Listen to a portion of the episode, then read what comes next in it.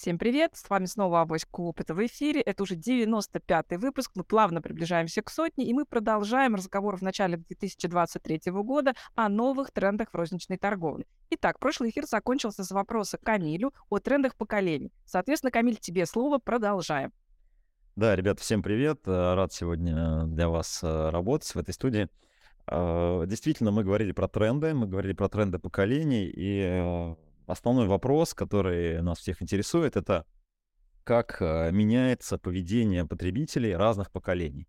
Есть разная категоризация, там э, есть понятие там тех, кому уже там за 45, да, зумеры так называемые, да, бумеры точнее, да, вот есть зумеры, которые нулевых, да, годов, то есть которым сейчас уже там 20 э, с лишним лет, и, соответственно, что здесь происходит, то, что я могу отметить. Э, ну, коллеги, понятно, добавят. А, у меня мама, она относится к бумерам, и я наблюдаю, как она очень активно осваивает онлайн, а, осваивает вообще телефон. И, в принципе, для, людей, которые находятся в возрасте, э, сейчас э, действительно такая а, ну, эра, такое время, когда они начинают реализовываться. Если, например, смотреть статистику проникновения в интернет, то какие-нибудь два года назад мы, посмотрев на эту аудиторию, увидели бы где-нибудь там 30% проникновения среди аудитории, там 80%, которые в интернете увлекаются. Сейчас эта доля дорастает уже до 50%. Вот, эта аудитория э, та, которая обладает временем, вот, обладает определенными ресурсами, обладает опытом, и эта аудитория очень активно начинает входить на рынок, в том числе в онлайне, э, покупать, э, покупать инфопродукты, покупать историю про а, e-commerce, онлайн и так далее. Поэтому, если говорить про а, тренды на будущее, то я бы рекомендовал, особенно те, кто работает с этой аудиторией в офлайне, конечно же, обратить внимание на эту историю и заложить свою стратегию на будущее 23 год там, и далее, коммуникации с этой аудиторией. Вот э, у нас проводились в компании большие тесты, мы занимаемся тем, что помогаем а, ребятам освоить профессию, связанную с IT, то есть э, вовлечься и сделать, там, научиться разрабатывать свои магазины, делать а, сайты и разные другие онлайн-проекты. Вот, и мы были удивлены, когда тесты показали, что основной аудитории, которая хочет а, что-то изучать и очень активно изучает, активно делает, это как раз аудитория а, ну, таких бумеров, то есть а, тех, кому уже там за 40, за 50 лет. Вот, поэтому вот в этой части э, история про бумеров. Про зумеров история еще более интересная. Почему? Потому что это ребята, которые родились э, уже когда был интернет, интернет в их крови, не то, что они впитали, да, вот, и они уже не мыслят коммуникация э, без интернета. То есть, э, ну, если посмотреть статистику, там, процент проникновения интернета в эту аудиторию, он там близок к 100% даже в отдаленных регионах, и, соответственно, эта аудитория, конечно же, будет потреблять, конечно же, активно использует э, интернет, это вообще не обсуждается. А, но кроме этого, они уже задают новые тренды и новые каналы потребления. А, у меня дочка, она а, еще уже не, ну, точнее, еще пока не зумер, да, 13 года, и 10 лет, там, 12 лет сейчас, да, исполнится. Но уже даже она начинает, там, не знаю, в Телеграме играть, она в WhatsApp уже переписывается там и делает какой-то свой, свой мир, вот, поэтому, в общем, онлайн будет проникать, мы увидим новые формы использования онлайна у этой аудитории. И, соответственно, конечно же, а, брендам, продавцам, а, тем, кто занимается торговлей в офлайне, в онлайне, особенно кто работает на эту аудиторию, нужно обратить на это большое внимание. Спасибо, Камиль. Я хочу задать такой же вопрос Екатерине, да, что происходит со статистикой, как смещаются интересы в области поколений, на кого можно делать ставку, наверное, там разным а, рынкам, а, в розничной торговле, разным сегментам, и как вообще реагировать, как изменить свою стратегию для того, чтобы соответствовать вот этим меняющимся трендам в сфере поколений. Звук? Да, Катя, тебя не слышу, да. Спасибо, Наташа. Здравствуйте, друзья. Uh, ситуация действительно очень интересная, но то есть для России на самом деле не сильно интересная, она на самом деле, скорее всего, печальная да, потому что, не знаю, если вы в курсе, не в курсе, есть два понятия по демографии. Один называется убыль или прибыль населения, естественная, а другой называется численность населения. А, естественно, убыль населения у нас а, идет с тех пор, как существует Российская Федерация. Вот, у нас, а, к сожалению, естественно, убыль — это когда люди, те, которые жили на территории, не приезжие, не иммигранты, а именно те, которые жили, они как бы умирают, они рождают детей. Вот это вот естественно, те люди, которые есть, да. Вот в этом, по этому параметру у нас очень давно идет уже убыль. Uh, у нас был небольшой всплеск, когда мы присоединили Крым. А, но он продержался всего три года, и потом, а потом опять пошло на минус, и сейчас у нас минус все глубже, глубже и глубже. А, численность населения — это другой параметр, это который включает в себя как, естественно, убыль и прибыль населения, так и включает в себя всю миграцию, которая к нам приезжает. И вот до 2018 года у нас с этим параметром было все очень хорошо. А, мы росли, да, мы прирастали, то есть, несмотря на то, что была убыль, у нас был рост. Но с 2018 года у нас также идет минус по численности населения. То есть население Российской Федерации убывает, но это как бы достаточно печальный факт, потому что, как вы понимаете, купают люди, да, то есть э, спрос рождается от желания человека что-то сделать, что-то купить. Поэтому первая единица спроса — это человек. Сокращение количества людей, естественно, влияет на спрос. Это одна сторона. Вот. А другая сторона, во всех развитых странах, естественно, были население. То есть вы тоже должны это понимать. И в этом году а, произошел, на самом деле, такой очень а, знаковый а, момент. А, Китай, в Китае население сократилось. Впервые за много-много лет в Китае сократилось население, и в этом году Индия стала больше Китая. Ну, в, ну, в этом году, в том году, который закончится, в 2022 году. А, в общем-то, те страны, которые давали огромный прирост, они уже, как вы видите, не растут, а уже даже Китай начал падать. И единственный континент, который вообще растет с огромным темпом, это Африка. Вот, то есть, э, в общем-то, население растет не так быстро. Пик, пик прироста населения мы прошли в 60-х годах прошлого века. Сейчас мы уже фактически находимся в ситуации падения этого э, коэффициента прироста да, на постоянной основе. Если у нас сейчас 8 миллиардов, то э, к концу сотого года, ну, то есть к концу 21 века, планируется, что у нас будет чуть больше, чем 10 миллиардов. То есть никаких кратных роста, кратного роста не будет, как он раньше наблюдался. Мы вырастем, но вырастем не сильно. Вот, поэтому, конечно же, э, ну вот, это нужно понимать, это нужно принять внимание, но дальше существует еще более интересная история, которая касается тоже непосредственно России. А в России, как вы помните, была Великая Отечественная война.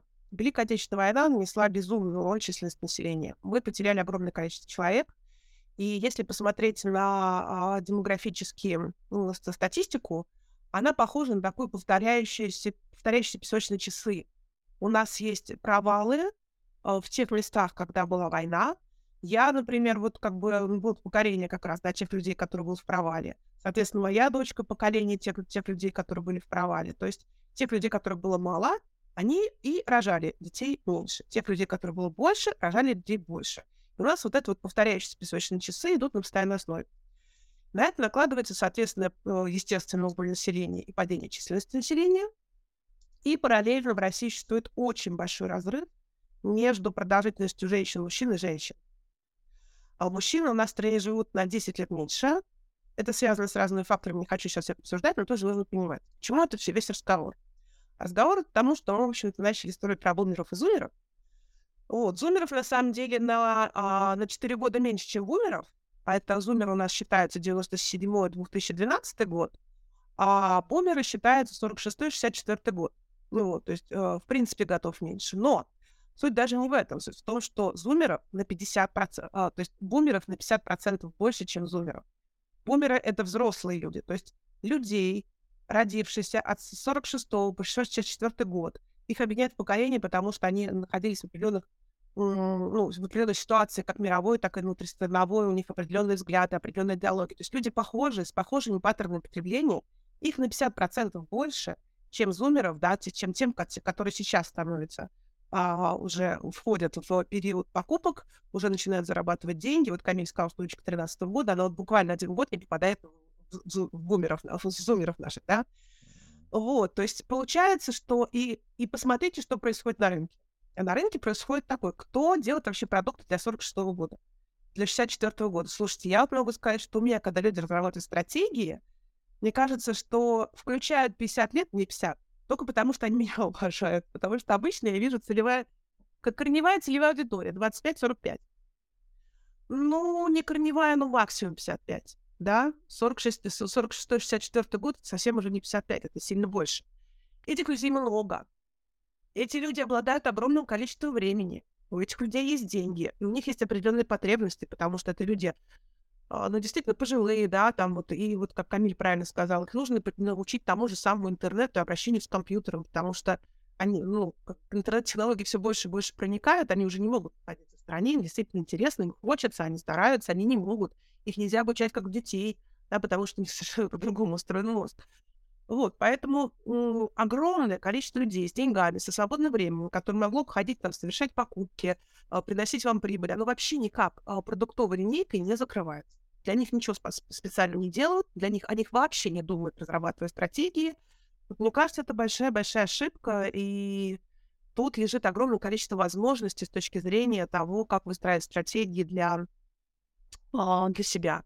Да? Вот это про статистику. Спасибо, Екатерина.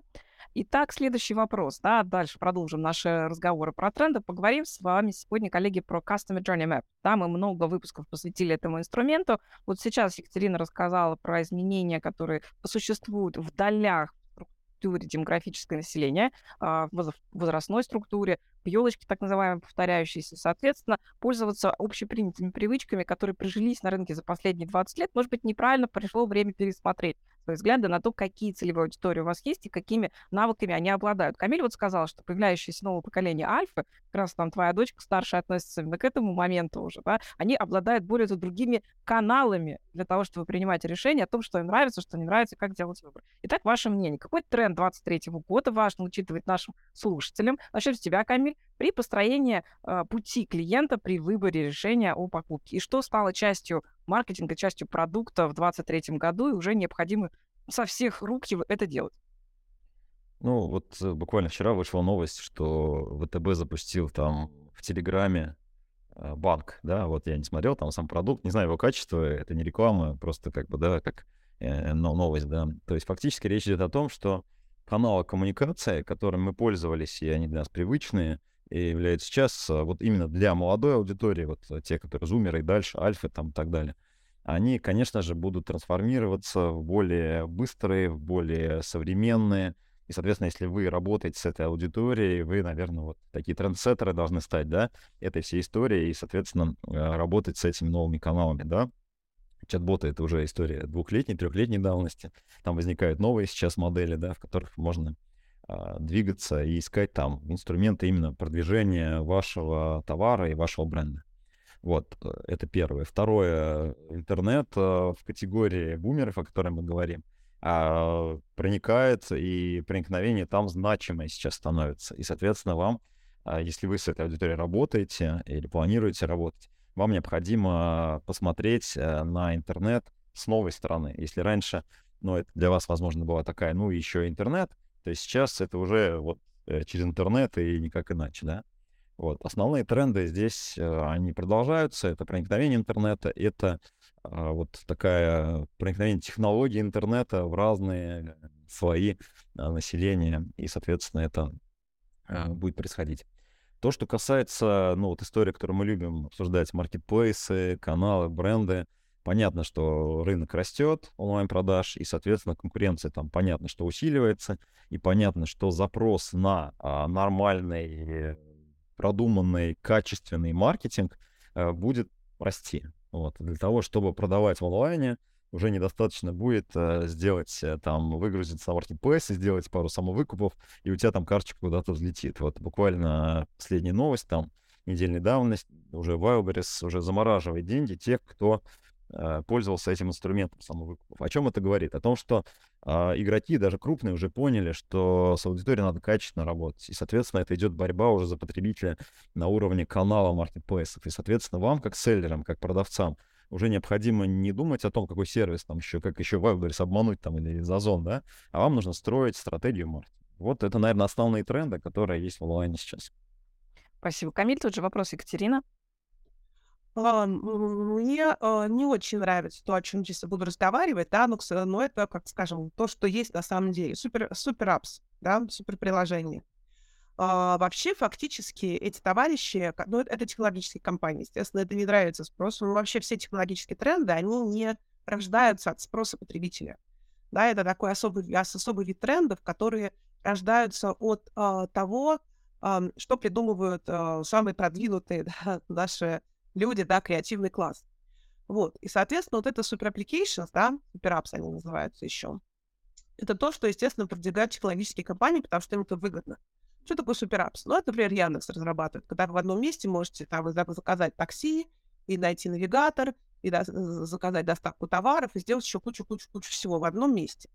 Это как раз про Customer Journey Map, потому что человек, получается, то есть они поняли, да, что нужно работать с потребителем, нужно максимально классно обслуживать потребителя, нужно максимально таргетированно предлагать ему то, что он хочет, и они таким образом заводят человека в единое приложение, где они могут собирать, им это выгодно, потому что они собирают данные про этого человека, человеку удобно, потому что под него подстраивается все, и он совершенно спокойно, бесшовно может совершать покупки по огромному количеству направлений.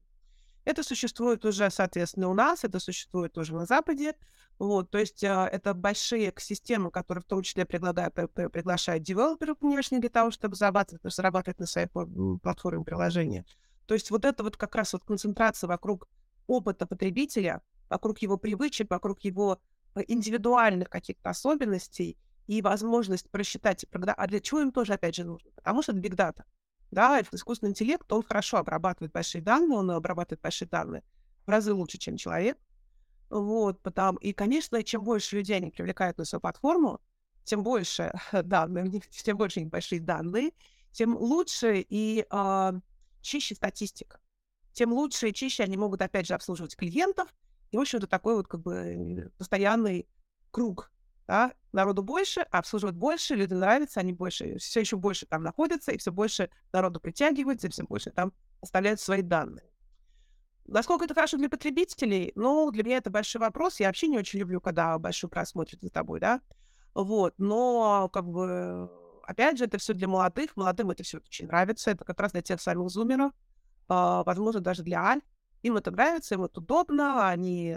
Удобство для них, на самом деле, очень важная ценность. Почему вообще мы говорим о поколении, да? Почему это важно? Потому что у каждого поколения свои ценности, у каждого поколения свой профиль. Это, конечно, такая притянутая немножко за уши концепция, но, тем не менее, все равно общие вещи есть, которые отличают наших бабушек от наших детей. Вот, поэтому м- тут очень важно понимать, вокруг чего строишь а, свое предложение, особенно для кастомных чего Вот, и когда мы говорим про молодежь, да, им очень важен комфорт им очень важно удобство, для них это пункт номер один да, по, многих, по, многим, по, по, по многим выборам. Да.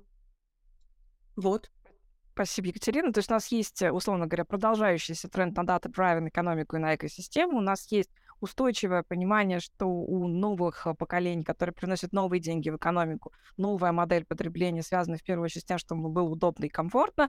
А, мы поняли, что а, меняются немножко каналы, Камиль, благодаря а, твоему мнению, да, и появляются какие-то новые схемы, и возможно, что например, там, Телеграмом, вот тот же выход ВТБ связан не только с альфами, не только с зумерами, но в том числе и с бумерами, которым очень удобно, как выяснилось, общаться друг с другом в Телеграме, смотреть, кто что тоже делает. Они тоже следуют этим каналам. Спасибо. Пойдемте теперь в другой тренд. Поскольку у нас население, как вы поняли, стареет благодаря качественному анализу, да, мы поняли, что меняются группы, меняются их тренды поведения. Как вы думаете, точки зрения управления розничной торговлей, то, с чем мы все с вами сталкиваемся и работаем, что будет происходить в тренде HR в 2023 году? Как мы будем работать а, с персоналом, что мы будем делать с поиском, с удержанием? Может быть, мы начнем нанимать людей из других совершенно поколений и сфер? А, Камиль уже касался этого вопроса, поэтому начну все равно с тебя, Камиль. Итак, что нас ждет в 2023 году по части управления персоналом? Да, наверное, можно уже в отдельный эфир это вынести, да, то есть отдельная тема, вот, э, время, да. Ну, давайте я попробую кратко, да, описать. То есть первое, что мы видим вообще на рынке HR и вообще в целом в рынке найма, а, то, что начинается такая история, что эти компании определенным образом закладывают стандарты или определенные э, референсы, да, то есть такие примеры того, как э, нужно работать с персоналом, да, вот, соответственно, это удаленность, если это возможно в рамках там онлайн, например, торговли, это возможно, да, вот, это определенная культура, это определенные бонусы, это определенная такая вот лояльность и как бы мягкость, может быть, даже, да, такая в отношении сотрудников, вот, с одной стороны. Вот, с другой стороны, э, идет запрос на экспертизу, да, то есть компания говорят, слушай, дорогой друг, мы тебя будем любить, уважать и ценить и все такое, вот, но нам нужны люди, которые реально думают, которые могут делать и так далее. Мне кажется, вот этот тренд будет усиливаться, вот, и э, особенно для молодой, понятно, аудитории, мы про нее больше говорим, она в основном в найм идет и, соответственно, работает, да, и, соответственно, работодатели будут постепенно структурировать свои требования. То есть, соответственно, если вы хотите что-то э, действительно качественно делать в HR э, и работать, то нанимайте людей, которые будут э, соответствовать как высоким стандартам, да, то есть, потому что дальше и будет идти автоматизация, дальше будут проекты, которые нужно будет делать, когда, как вот говорят в IT, да, а, один лучше двух, да, то есть когда у тебя есть человек, он, у него квалификация как бы, ну, там, может быть, сильнее в полтора раза или там, может быть, на 20% он, э, да, больше понимает, но по производительности он может заменить там двоих людей, да? это то, что касается именно а, работы вот с различными средами. Мы сейчас сталкиваемся с такими компаниями офлайн розницы, когда там, не знаю, там один человек, э, он используя автоматизированные средства, понятно, не сам руками, да, вот, позволяет выполнять там несколько ролей. Он же и маркетолог, он же и контент-менеджер, он же там, не знаю, оценщик, ну, в смысле, закупщик, да, он же там цены назначает и так далее, да. Вот, мне кажется, этот тренд, он будет усиливаться, то есть автоматизация будет проникать дальше и дальше, вот, и, соответственно, будет это делать. Поэтому вот две такие большие вещи, да, то есть мне кажется важными. Это требования и формирование культуры внутри компании, то есть то, что будет именно драйвить, да, потому что люди это хотят. Вот. И вторая история — это квалификация и компетенция персонала, да. То есть те, кто не смогут нанимать таких, им придется учить внутри, ну, фактически этот кост перекладывать внутрь, да, то есть вместо того, чтобы платить, да, человеку, они просто будут это оплачивать там либо своим временем, либо там какими-то другими бонусами и так далее. Вот, э, поэтому, ребят, готовьтесь, нанимать надо умных, нанимать надо прокачанных, надо уметь учить внутри, если вы хотите получать преимущество на рынке. То есть такие тренды, которые, собственно говоря, продолжаются, да, тренд. Да, ничего не поменяется, да, в трендах, да, то есть все будет вот туда же, еще будет усугубляться виртуальные технические, да, тренд на то, что вам нужно нанимать более компетентных, более ответственных, готовых вроде бы как более интенсивно работать сотрудников. Продуктивнее, сказал, не, продуктивнее, я бы сказал, не интенсивнее, а продуктивнее. Продуктивнее, да, но при этом тренд нарастает в обществе на комфорт, да, при этом сокращается, как уже Екатерина говорила, количество людей, из которых вы можете выбрать себе необходимость. То есть с точки зрения работодателя конкуренция за а руки вырастет, за головы тем более, да, поэтому да, да. понятное дело, что все мы начинаем автоматизироваться все больше и больше. Рынок автоматизации, людей... да, да, рынок автоматизации. Ну, когда людей не хватает, надо чем-то заменять, да, поэтому да, понятно, да. что мы вынуждены будем нанимать, в том числе роботизировать функции в огромном количестве, огромных их частей, потому что просто будет не хватать рук. Екатерина, вопрос вот к тебе другой, да, с точки зрения того, что происходит в офлайн, розница, у тебя, гигантская просто экспертиза, да, интересно, я перед выпуском смотрела статистику, на 23 год э, большинство аналитических агентств прогнозируют а, повышение конкуренции в офлайне, и не, не за счет того, что перетекает в онлайн, а именно за счет того, что люди, используя сберегательную модель потребления, из-за того, что в обществе растет доля более взрослых, более опытных потребителей, просто по головам, да, которые уже видели в своей жизни и взлеты и падения не один раз, а, и понимают, да, как себя вести в рецессию, понимают, как себя вести на падающем рынке, чтобы просто пережить эти трудные времена и жить дальше. А молодые еще только набирают такого сорта опыт. Для многих это вообще впервые будет для потребителей по, по такой опыт получаться. Вот интересно, да, с точки зрения работы. Говорят, что будет вместо четырех средних магазинов в офлайне, которые посещают потребители, их станет почти шесть. Да, то есть потребители будут больше ходить по офлайн рознице это интересный тренд с учетом того, что вроде бы нарастает интернет-активность, и при этом нарастает тренд на мультиканальность, на омниканальность, когда, приходя в магазин, я захожу в интернет, потом возвращаюсь обратно в офлайн магазин и так далее, то есть такое перетекание сложно. Вот что с точки зрения работы с персоналом в офлайне важно было бы вынести сегодня, наверное, даже на стратегический уровень, на то, чтобы компания переоценила, переосознала и заложила в свои какие-то идеи в 23-24 год, какие-то вот такие новые истории, ты бы порекомендовала слушателям все-таки оценить, подумать, и, может быть, это окажется актуальным и для онлайна, который все равно следует за трендами офлайна очень ярко. Ну, во-первых, э, персонал в офлайне в рознице и персонал в онлайне рознице — это немножко разные люди, а тоже нужно понимать, потому что в онлайне, как правильно сказал Камиль, это люди там в большей степени занимаешься автоматизацией, отладкой, процессами, управлением, чем-то еще. Конечно, есть люди, которые на пола сидят, да, но это как бы, а, ну, немного другое направление. В офлайне персонал — это те люди, с которыми мы сталкиваемся, когда приходим в магазин. И это очень важно. То есть если в онлайне вы практически, если вы хорошо отладите процессы, сделаете бесшовную там а, коммуникацию и взаимодействие с вашим потребителем, то, скорее всего, он даже не будет сталкиваться с человеком, да?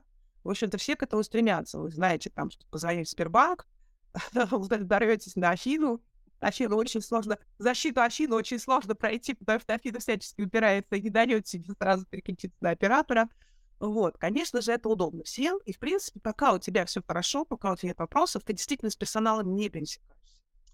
Оффлайн, э, да, сейчас люди стремятся делать там без э, бескассовые даже выходы, то есть когда ты просто берешь, у тебя уже все фиксируется, ты проходишь через выход, у тебя автоматически с карточки списывается. На самом деле это единичный случай, я не думаю, что это будет в ближайшее время сильно активно развиваться. Вот. Но тем не менее есть, опять же, там кассы самообслуживания, когда вы приходите сами все что-то делать. Но тем не менее все равно э, в офлайне ну, вы сами наверняка знаете, что иногда вы приходите в большой магазин, вы не знаете, где найти определенную секцию, не знаете, где поискать определенный продукт. Я вот, например, пытался купить горчицу, вот, а, было написано наверху горчица, внизу ее не было, она была совершенно в другом проходе. Вот, поэтому, э, конечно же, с людьми там пересекаешься. И качество персонала в офлайне, оно, оно очень важно именно с точки зрения клиентоориентированности и возможности так грамотно, хорошо, приятно и правильно для магазина пообщаться с клиентом. И э, при этом, при этом э, оплата таких сотрудников, она невысока, Павел, да? А, офлайн розница на самом деле страдает очень сильно от текучки. До 70% персонала ежегодно оборачивается именно такого, да.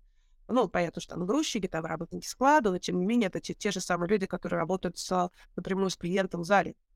Вот, поэтому э, и возможности сильно платить больше у розницы нет, потому что розница, в принципе, оперирует не очень высокой марже. Поэтому, конечно же, тут возникает очень много, очень большой вопрос возникает к тому, каким образом вы выстраиваете корпоративную культуру, как ни странно, да, а как вы относитесь к людям, что вы для них предлагаете, как вы о них заботитесь, да, каким образом вы с ними общаетесь. Фактически мы здесь выходим на то, что розница сейчас должна формировать свой личный HR-бренд.